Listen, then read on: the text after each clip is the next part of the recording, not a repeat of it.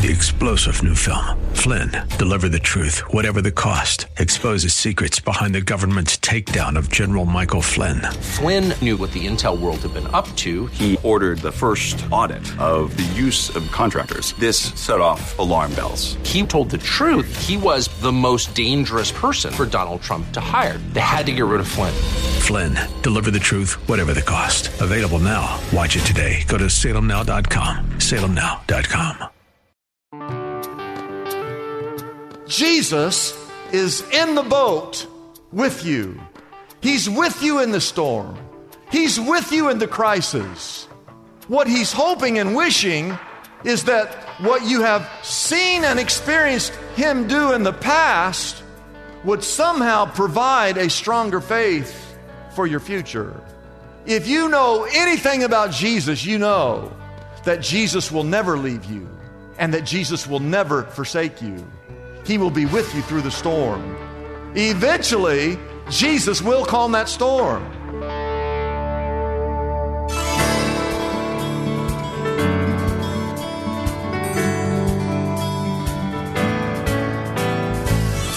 Hello and welcome as we lift up Jesus with Pastor Dudley Rutherford. I'm Kyle Welch, and we're glad you are joining us for tonight's broadcast. Pastor Dudley is the senior pastor of Shepherd Church, which is one church on three different campuses in the greater Los Angeles area at Porter Ranch, Woodland Hills, and Agua Dulce. We'll be joining Pastor Dudley in just a moment. But first, we want you to know this program is called Lift Up Jesus because we exist to lift up Jesus and the life changing truth of the gospel. And we do this every night, Monday through Friday at 7 p.m. here on KKLA. No matter where you're listening from right now, in your car or your home or at work, you're about to hear bold, uncompromising teaching about faith, family, and daily life. We believe there is nothing like immersing yourself in the Bible each and every day to completely transform your life. We thank you again for joining us tonight. We know you're going to be enriched and encouraged by tonight's program. So let's join Pastor Dudley right now with his message from God's Word.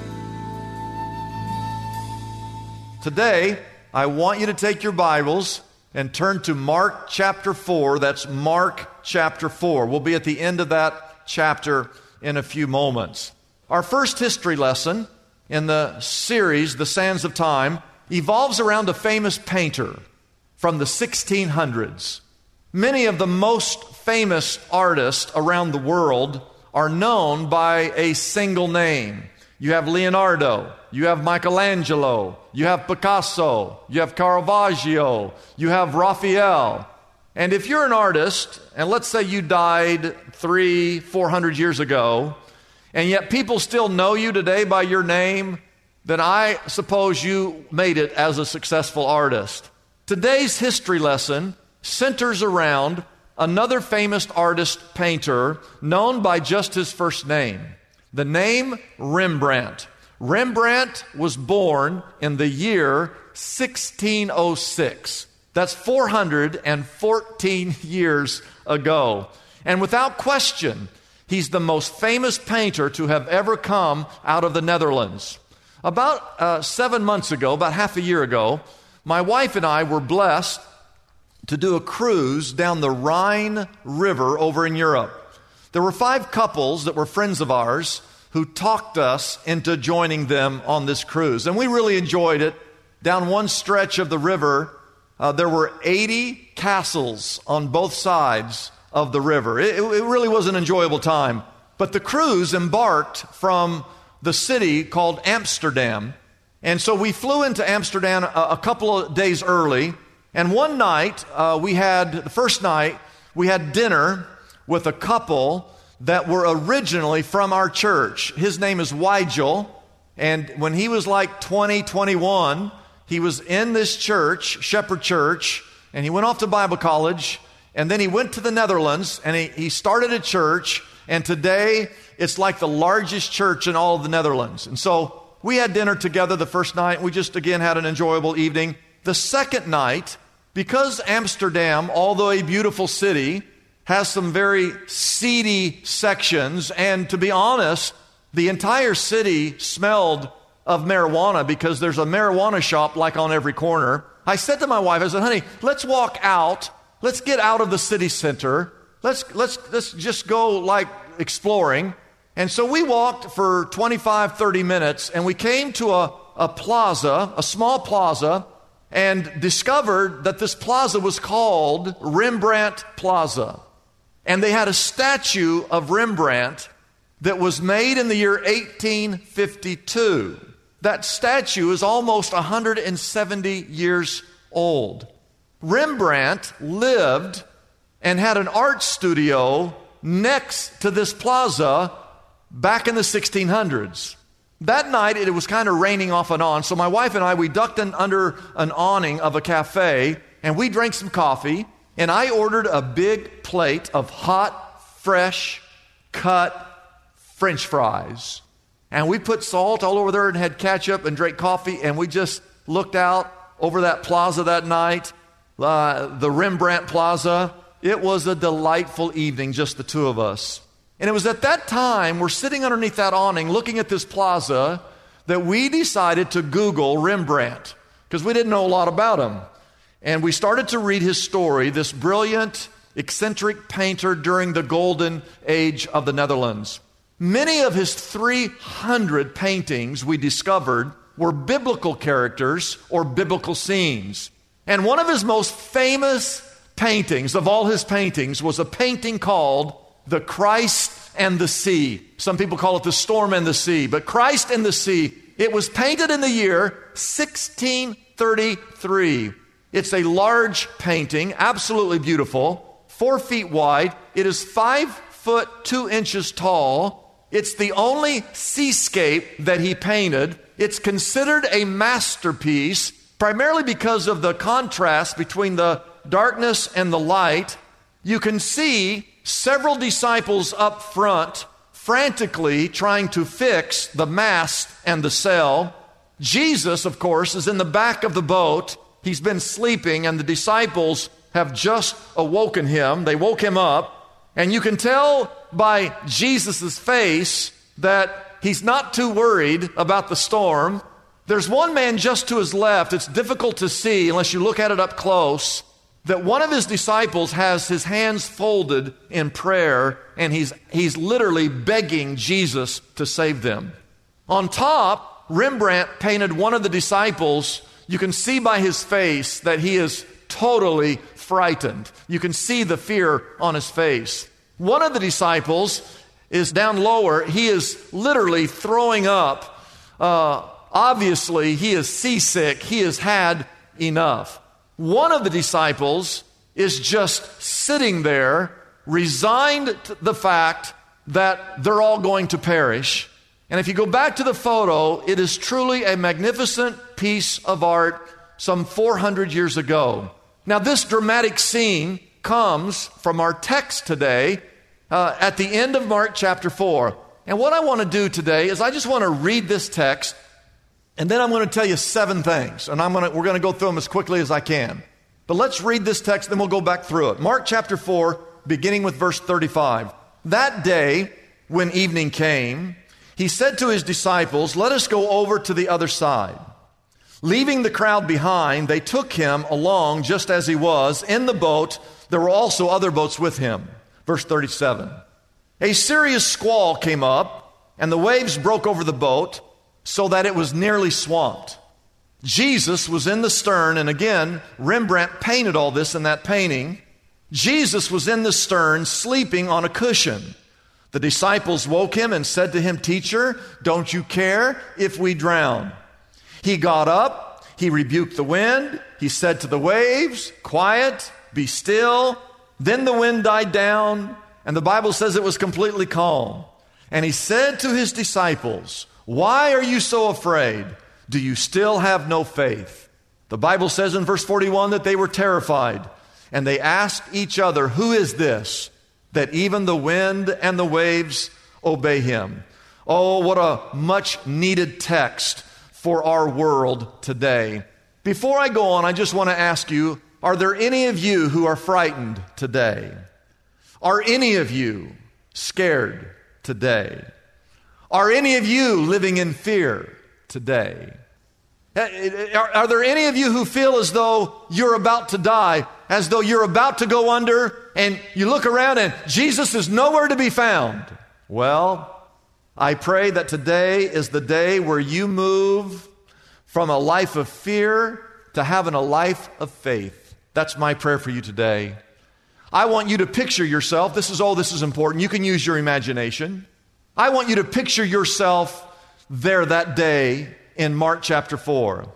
Imagine that you are one of the 12.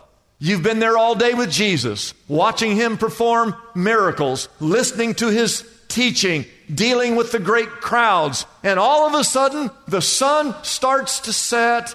Everyone is tired, including Jesus himself. And what we read in verse 35, I want to go back through this again. That day, when evening came, he, Jesus, said to his disciples, and remember, you're one of them, let's go over to the other side of the lake. That's the Sea of Galilee. And in verse 36, the Bible says they actually get in the boat and they head out across that lake. My question is if you had been there, and be honest, you were there when Jesus was performing the miracles, you're one of the 12, you're listening to him teach, it's at the end of the day and you're tired and Jesus is tired and he says, Hey, let's go in the boat and, and, get away from the crowd and go to the other side. How many of you would say, All right, I'm in. Let's go? I, I mean, after all, it's Jesus. Are you kidding me? He wants me to get in the boat and go across the lake with him. I'm, I'm, I'm the first one in the boat if he asks. How many of you, be honest, would you have gotten in that boat that day? Well, we all would have gotten in the boat. Well, here's my first point of seven points. Number one. Following Jesus does not exempt you from storms. Following Jesus does not exempt you from storms. This text is a perfect example that you can be in the center of God's will and still be subject to storms. They were doing exactly what He asked them to do and found themselves in a life threatening situation. You know, we're always trying to figure out why. Why are we suffering? Why are we going through these difficult times? Why do we have to stay sheltered in our homes? How long is this going to last? Will I lose my job? And if I lose my job, how am I going to pay all my bills? This storm is so severe. Why is this happening? Well, some storms are decreed and they're for disciplinary reasons, like Jonah when he ran from God. Uh, that was a storm. Some storms are a test, like with the story of Job, where God allowed the storm just to test Job. Some storms are a result of being persecuted because you're living for Jesus. There's a result of being persecuted. That's a storm. Just ask Daniel or go ask Stephen. And some storms are just because we live in a fallen world. They just happen. There are many reasons. There, there are many types of storms for many reasons, and you might not ever know the answer of why. But what you need to note, number two, write this down, is that storms are a part of life. Storms are a part of everyone's life. Peter tells us in 1 Peter 4:12, "Do not be surprised at the painful trial you are suffering as though something strange were happening to you. Storms aren't strange, storms are norm. I, I, want you to say, whoever you're sitting there with, just say, storms are norm. Say that, storms are norm. A storm doesn't mean that God doesn't love you anymore. A storm doesn't mean that God is angry with you. A storm doesn't mean that God is toying with you. Sometimes He may be disciplining you. He might be teaching you. He might be growing you. He might be testing you. And at times, storms just happen. The Bible says in Matthew 5, verse 45, that the sun rises on both the evil and the good, and that the rain falls on the righteous and the unrighteous. Sometimes storms just happen. What's important for you to hang your hat on is point number three, and that is that Jesus will be with you in the storm. Oh, yeah, Jesus will be with you in the storm. The Bible said in our text that a furious squall, that, that's, like a, that's like a seismic category five storm, came up. And the Bible says the waves were literally breaking over the boat. And this boat It's not an ocean liner. It's not, it's not like Pastor Tim's yacht. It, it, it's just a small wooden boat. I mean, if you just stood up in it, you might fall over.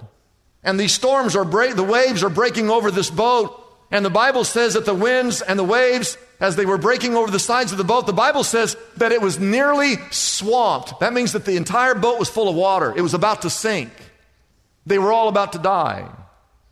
And verse 38 to me is funny. I mean, the first line is funny that Jesus was in the stern sleeping on a cushion. I didn't know I didn't know Jesus had a cushion. The Bible says he was asleep on the cushion. Have you ever met someone who can sleep anywhere at any time? Don't people like that make you mad? Oh, yes, they do. Jesus was sound asleep while the disciples were all terrified. They truly believed that they were about to perish in the depths of that sea. So the disciples, in verse 38, they, they wake Jesus up because he's back there sleeping. And they wake him up.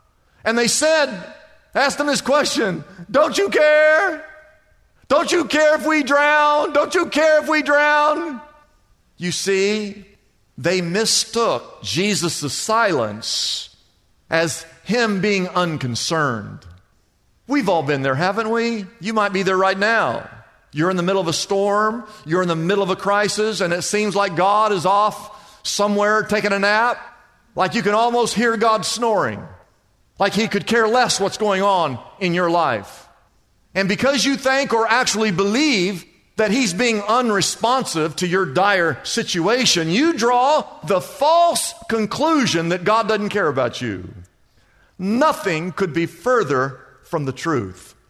Jesus is in the boat with you. He's with you in the storm. He's with you in the crisis.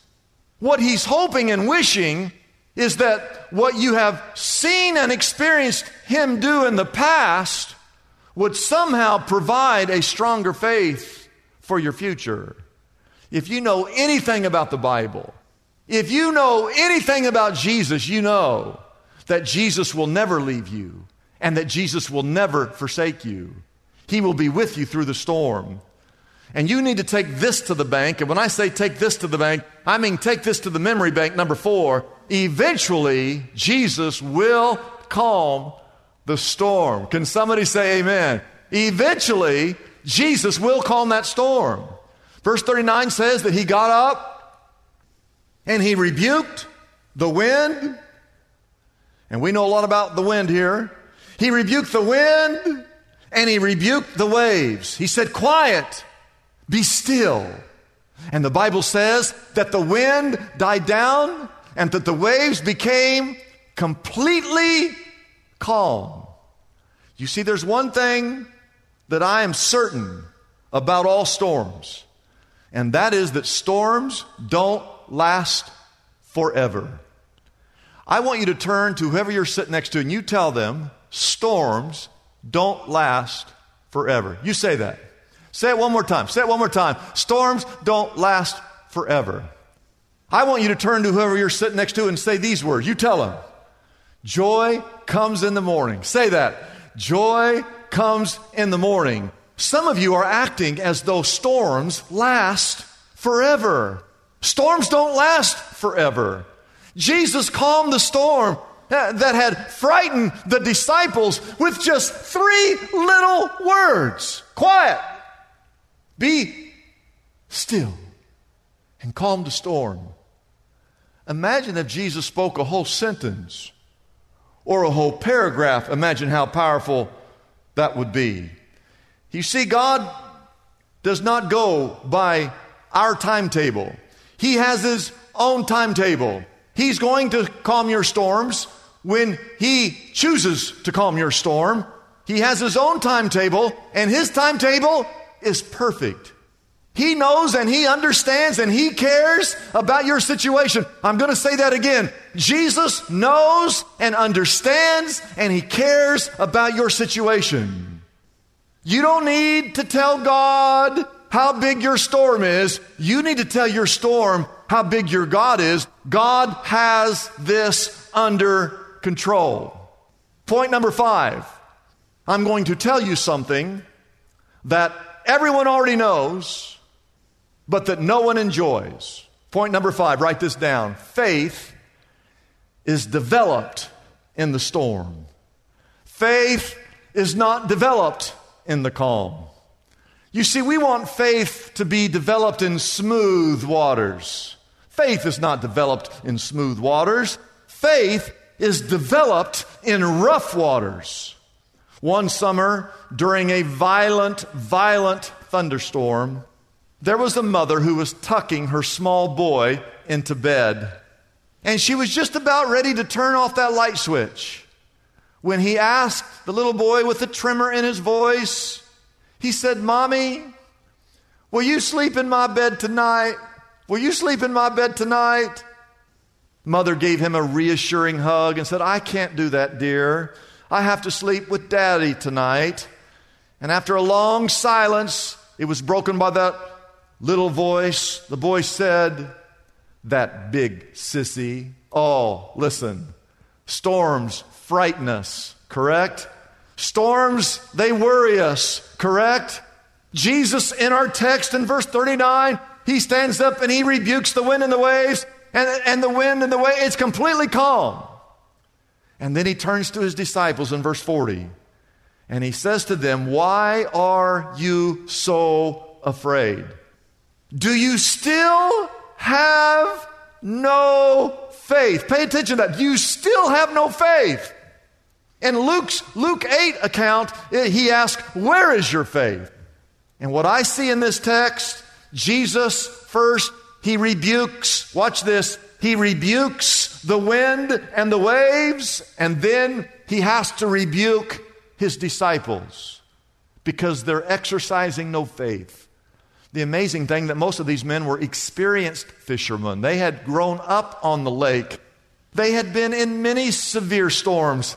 But this must have been the mother of all storms because they were all afraid and they all thought they were going to drown. And Jesus asked them this question. Now, stay with me. Anytime Jesus asks a question, it's not because he doesn't know the answer. He already knows the answer to this question. But he asked a question in a true rabbinic tradition. For he asked a question in attempt to get them to see and to understand a much deeper truth. Do you still have no faith? In other words, he's saying, You guys have seen me perform miracle after miracle after miracle after miracle. Isn't there anything in your memory bank of all the miracles I've ever performed that would lead you to believe that we're not going to be okay? You see, the real question he was asking is when did you lose your confidence? In Jesus. We hope you enjoyed this edition of Lift Up Jesus with Pastor Dudley Rutherford. So often, a person has never heard the life changing message of the gospel. Or perhaps they, at one time, experienced the transformation that is only possible through Jesus Christ, but now they're discouraged or in need of hope.